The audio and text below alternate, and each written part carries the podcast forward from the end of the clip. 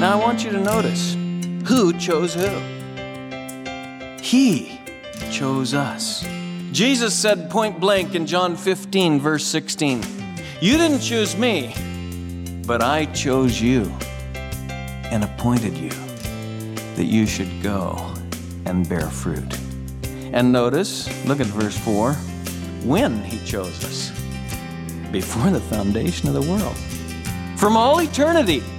We who are limited by time, we, we have a hard time fathoming this, but the language is clear. God says He chose us before time began, before He created this time, space, matter universe. He chose us in Christ. To what purpose? That we should be holy and blameless before Him. Welcome to Abide in the Word with Pastor Scott Gilchrist. Today we continue in our study of the book of Ephesians. Pastor Scott brings a message titled The Father Who Chose Us. We invite you to follow along with us now as we get started. Oh, Father, we thank you for the gospel, the gospel of Jesus Christ, the good news. And as we turn to your word now, I pray that your Holy Spirit would open our eyes to the riches we have in Christ. I pray in Jesus' name. Amen. Turn to Ephesians chapter 1. You know, this, uh, this section of Scripture is just like, uh, it's hard to describe really, and it's hard to preach because there is so much here. It's hard to teach because you think, where do you start? Where do you stop? I was talking to a Christian lady recently, and she told me she hesitated to read the Bible because she felt under the pile she wasn't responding to the exhortations. And I said, Let me give you an assignment. Read Ephesians 1 through 3, and you won't get under the pile. There'll be nothing to respond to as far as exhortations. It's just three chapters worth of truth, just lavished on you. And that's really what it is. It's like when I come to Ephesians, I come to like a treasure box, you know, and you just say, well, and you just start to kind of unpack it. And you take out all these riches. And uh, for the first three chapters, he doesn't tell us, you know, here's what we should do or anything like that. He says, here's what God has done. And so uh, keep that in mind. My wife, from time to time, tells me, you know, you ought to apply it more to our lives. And uh, today she'll really hate it. Because I, she doesn't. But you know, uh, I said, the Lord does that. We just need to splash around in the riches and it'll apply itself. And today, uh, you know, I'm going to try anyway. I probably will break my promise, but I'm going to try to just tell you what, what's here. And we're not going to talk about what we should do or anything like that. We just want to enjoy the riches of His grace. Blessed be the God and Father of our Lord Jesus Christ who's blessed us with every spiritual blessing in the heavenly places in Christ. Just as he chose us in him before the foundation of the world that we should be holy and blameless before him. In love, he predestined us to adoption as sons through Jesus Christ to himself, according to the kind intention of his will, to the praise of the glory of his grace, which he freely bestowed on us in the beloved.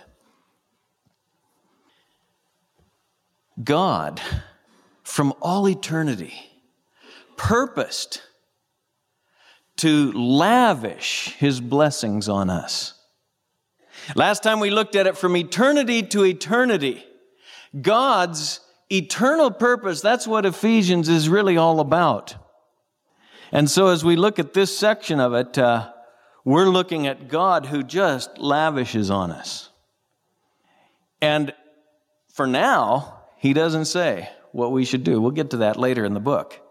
But he doesn't apply it in that way. He just simply says, listen to this. And Paul says, praise the Lord. He blesses the one who's blessed us with every spiritual blessing. You know, God is the author of all blessing. Every good thing bestowed, James writes in James 1:17. Every good thing bestowed and every good gift, every perfect gift comes down from the Father of lights, with whom there's no variation or shifting shadow. He completely transcends his creation. There's no change or hint of contingency in God. And he gives every good thing. No wonder Paul says, we bless, we eulogize, we speak well of the one who's blessed us with every spiritual blessing. He has lavished, look down at verse 8. He has lavished the riches of His grace. In fact, verse 3 says, in every spiritual blessing, God can't give you more than He already has. He's given us everything. No good thing does He withhold from those who walk uprightly. That's what Psalm 84 says. Oh, Lord, the psalmist goes on. Oh, Lord of hosts, how blessed is the man who trusts in Thee. You come to Jesus Christ, and he lavishes his grace on you. And the psalmist says, How blessed is the one whose hope is in the Lord. Peter begins his second epistle, you know, toward the end of his life. And Peter had his ups and downs, but Peter, he just, he, he has the same thought pattern as he began Second Peter. He said, He's given us everything pertaining to life and godliness. Blessed be his name. His divine power has granted to us everything that we'll ever need. Now, the natural question, we looked at verse 3 last time. He's blessed us with every spiritual blessing in the heavenlies in Christ. And we saw that all these blessings come to us through Christ. The natural question is, well, what are they? and Paul answers with the longest sentence in the Bible. 202 words. Verses 3 through 14 is one long run on, you know. He'd probably get marked off if, uh, if he was writing it. Oh, you should have broken this into. But he can't stop as he starts speaking of it.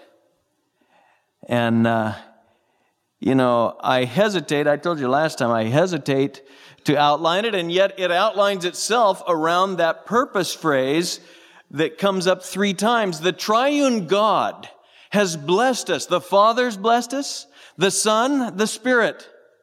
And each time, notice verses three through six, the Father who chose us to the praise of the glory of his grace, verse six. The Son who redeemed us, verses seven through 12, to the praise of his glory. And the Spirit who has sealed us. Verse 14, to the praise of his glory. The Son chose us. I mean, the Father chose us, the Son redeemed us, and the Spirit sealed us. You have, in one sense, the past. From all eternity, God the Father chose us. In time and space, God created this drama, you know, that in real time, his son might come to this earth and redeem us. And we saw last time how God, the Father, God the Son, and God the Spirit were all involved in that creation, that poiema. And that one, the one we live in, he's going to uncreate. He's going to destroy that theater, so to speak. This one that we're talking about, this building of the church that he's speaking of, stretches, it predates that and it extends far beyond it into all eternity. Heaven and earth are going to pass away, Jesus said, but not my word. And he chose us from all eternity. And in time, God the Son came to this world and redeemed me by his blood. And the Holy Spirit has sealed me till the day of redemption. Speaking of the future. Now, if I took a key word for each of those sections, it would be election God's work of choosing, the Father's work of choosing, redemption, the Son's work of buying me back out of the bondage of sin, and inheritance. My inheritance is secure because the Holy Spirit has been given to me as a down payment or earnest money till God finishes what He started. I am sealed. And notice, by the way, just glance at it. I won't take the time. We'll see it as we go through it. Every one of these, again, is in Christ. In Christ. All these blessings are in Christ. And I would say, you know, perhaps the greatest need in my life, greatest need in your life, is to see what we have in Christ, to understand the riches we have in Christ. And so, if you look at the structure, and again, I, I don't want us to lose sight of what he's saying because we have to stop him. You just got to look at these phrase by phrase almost because there's so much here. But don't lose sight of it. He gives this longest sentence in the Bible. In the Greek, it's 202 words as he just splashes around in the grace of God and the riches he's lavished on us. And then the balance of the chapter, notice verse 15. For this reason, I pray for you, he says. Because of all this, and the rest of the chapter is, our, is, is Paul's prayer that we, verse 18, I pray that the eyes of your heart may be enlightened, so that you may know what is the hope of his calling. In other words, realize what you have. I pray you would. You know, you ever, do you remember? I mean, I still remember my first checking account. I mean, I, I got it. I got, I knew how they worked. I'd watched adults all my life, you know. But when I got my checking account, I still remember I was nervous, very nervous, as I just wrote this piece of paper out and was able to buy things. It just, you just tear it off and they take it, and that's all there is to it. It was a thrill wasn't it? Till the end of the month. and maybe, you know, a lot of you young kids probably don't, I know, in fact, a lot of you young kids don't even use a checking account. You just slick a piece of plastic through. And, you know, I'm still getting, I'm a little old fashioned, I'm still trying to learn my PIN number. You mean you just punch the number in and money comes out of the machine? I don't believe it. and uh, last summer, true confession today. Last summer, I negotiated the machine, and $20 bills came out. I said, hey, this is great. Till the end of the month, they got me three different ways. The money was gone, the fee for using the machine, the fee for using it wrong, the fee for using it out of state, the fee for, I don't know what all it was. But I remember I said, I'm never doing that again. But you know, the amazing thing about God's riches is that He wants us to know them so that we'll utilize them. We have these riches and we can draw on His account. And that with God, there's no analogy I can really draw for this because with God, the more you use the riches of His grace, the more you enjoy them, there's no end of the month. There's no strings attached. He has lavished these things on us. So uh, remember that. Remember that. And just as I can sit here and distinguish, you know, between Father, Son, and Spirit, what He's done, so I can't too because they overlap. There's the whole triune God is for me. And He has blessed me. But just the same, in verses three through six, I'm going to emphasize what I believe uh, the Scripture emphasizes the Father's work for us. It's the Father who chose us. And there's three, a threefold emphasis here. He chose, He predestined, and he adopted. Now, we're going to look at them each separately, but they go together. They go together, and uh, it's good to, to state right at the outset that he chose us in Christ, he predestined us in Christ, he adopted us as his sons in Christ. It's all in Christ. It's all, look at the end of uh, verse 4, in love. In love. And uh, someone has said, that our Christian life depends on a love that never began and will never end. And when I say eternity to eternity, it's hard for our finite minds to bring it down to where we live and think about it. But let me encourage you, Christian. Your Christian life depends on God's love, and there was no beginning and there's no end to it. Everything he does, he does in love toward us. It's in love, it's to the praise of his glory, and it's for His glory. It's to His praise and His grace that we, the, the end result should be the first word of verse 3 praise Him. Blessed be the God and Father of our Lord Jesus Christ. Now, notice, he launches right into it. Verse 4 just as he chose us in him before the foundation of the world, that we should be holy and blameless before him. This is the gracious language of the New Testament. Now, I want you to notice who chose who? He chose us.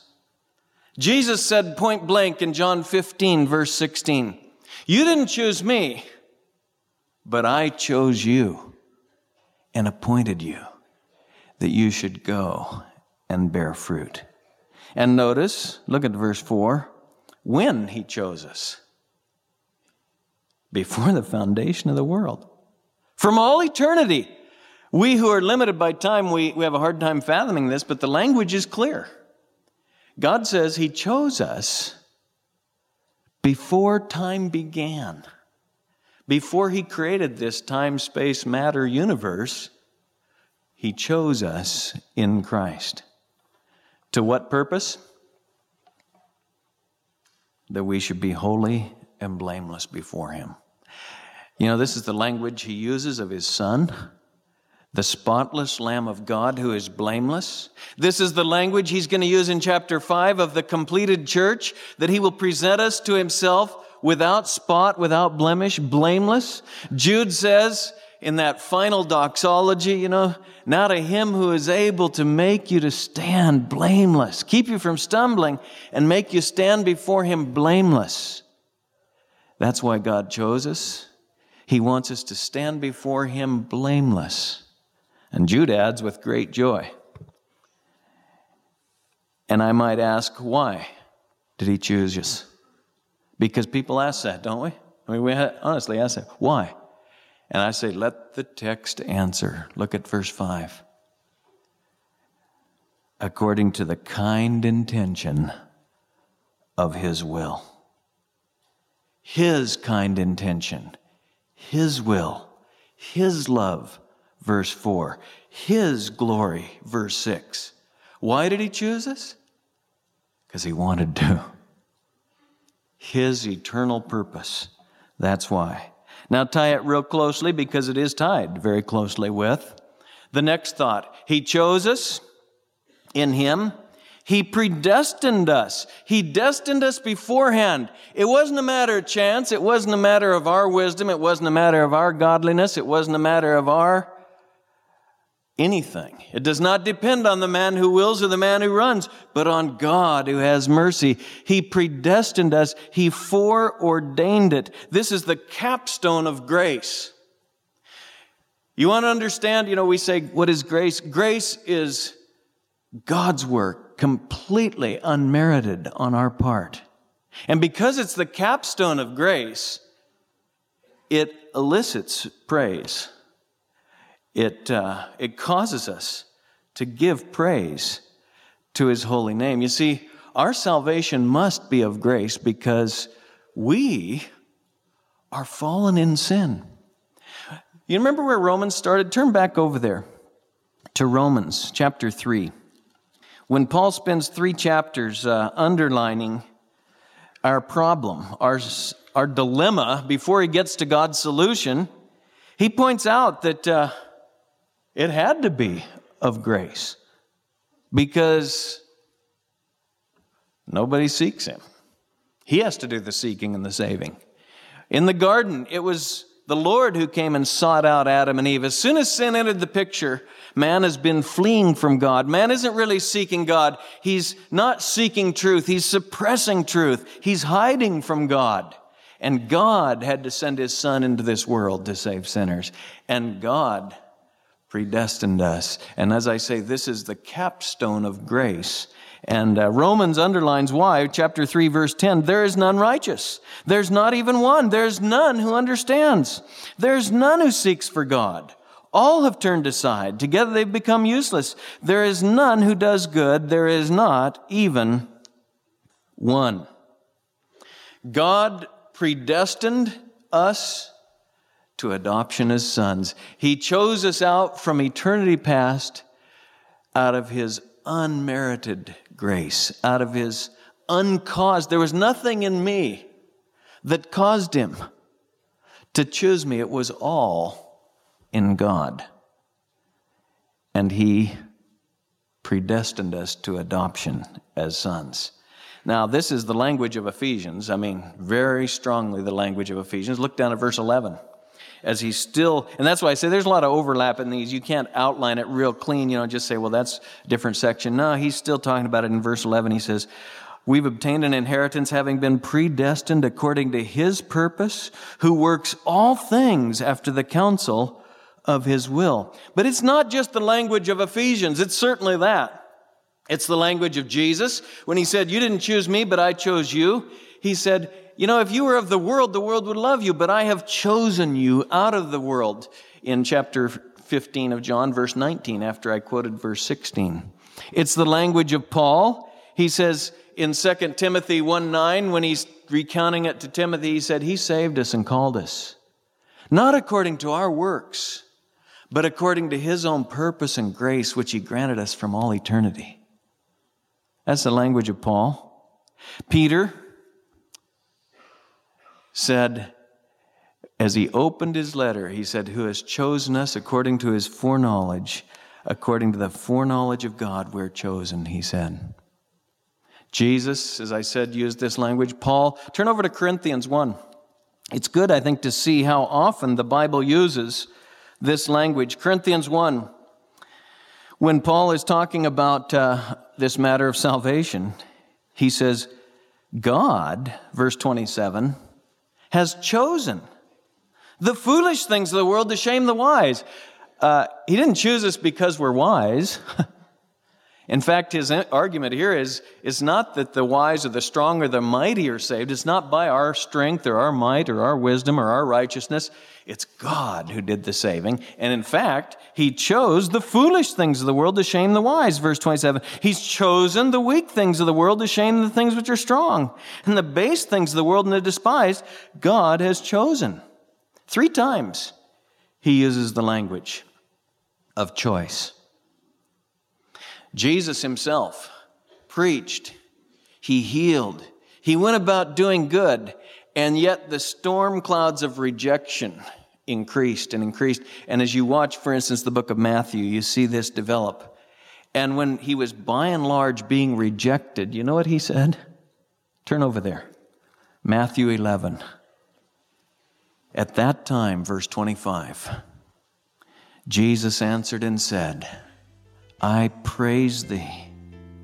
O Father, Lord of heaven and earth, that thou didst hide these things from the wise and intelligent and didst reveal them to babes. Why did he do that? Jesus goes on, Yes, Father, for thus you wanted to. That's why. It was well pleasing in your sight.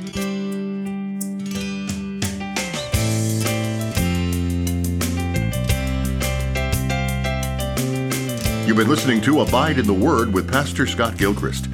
Please stay with us. Pastor Scott will return in just a moment with a preview of our next broadcast. Today's program was titled The Father Who Chose Us, a message from our study of the book of Ephesians. If you missed a portion of the message heard on the program today, or you'd like to share it with a friend, head on over to abideintheword.us. A free copy of today's entire message is available there for you to stream or download at your convenience. Something we've been making available as a thank you gift for our listeners are USB flash drives loaded with Bible teaching series in their entirety.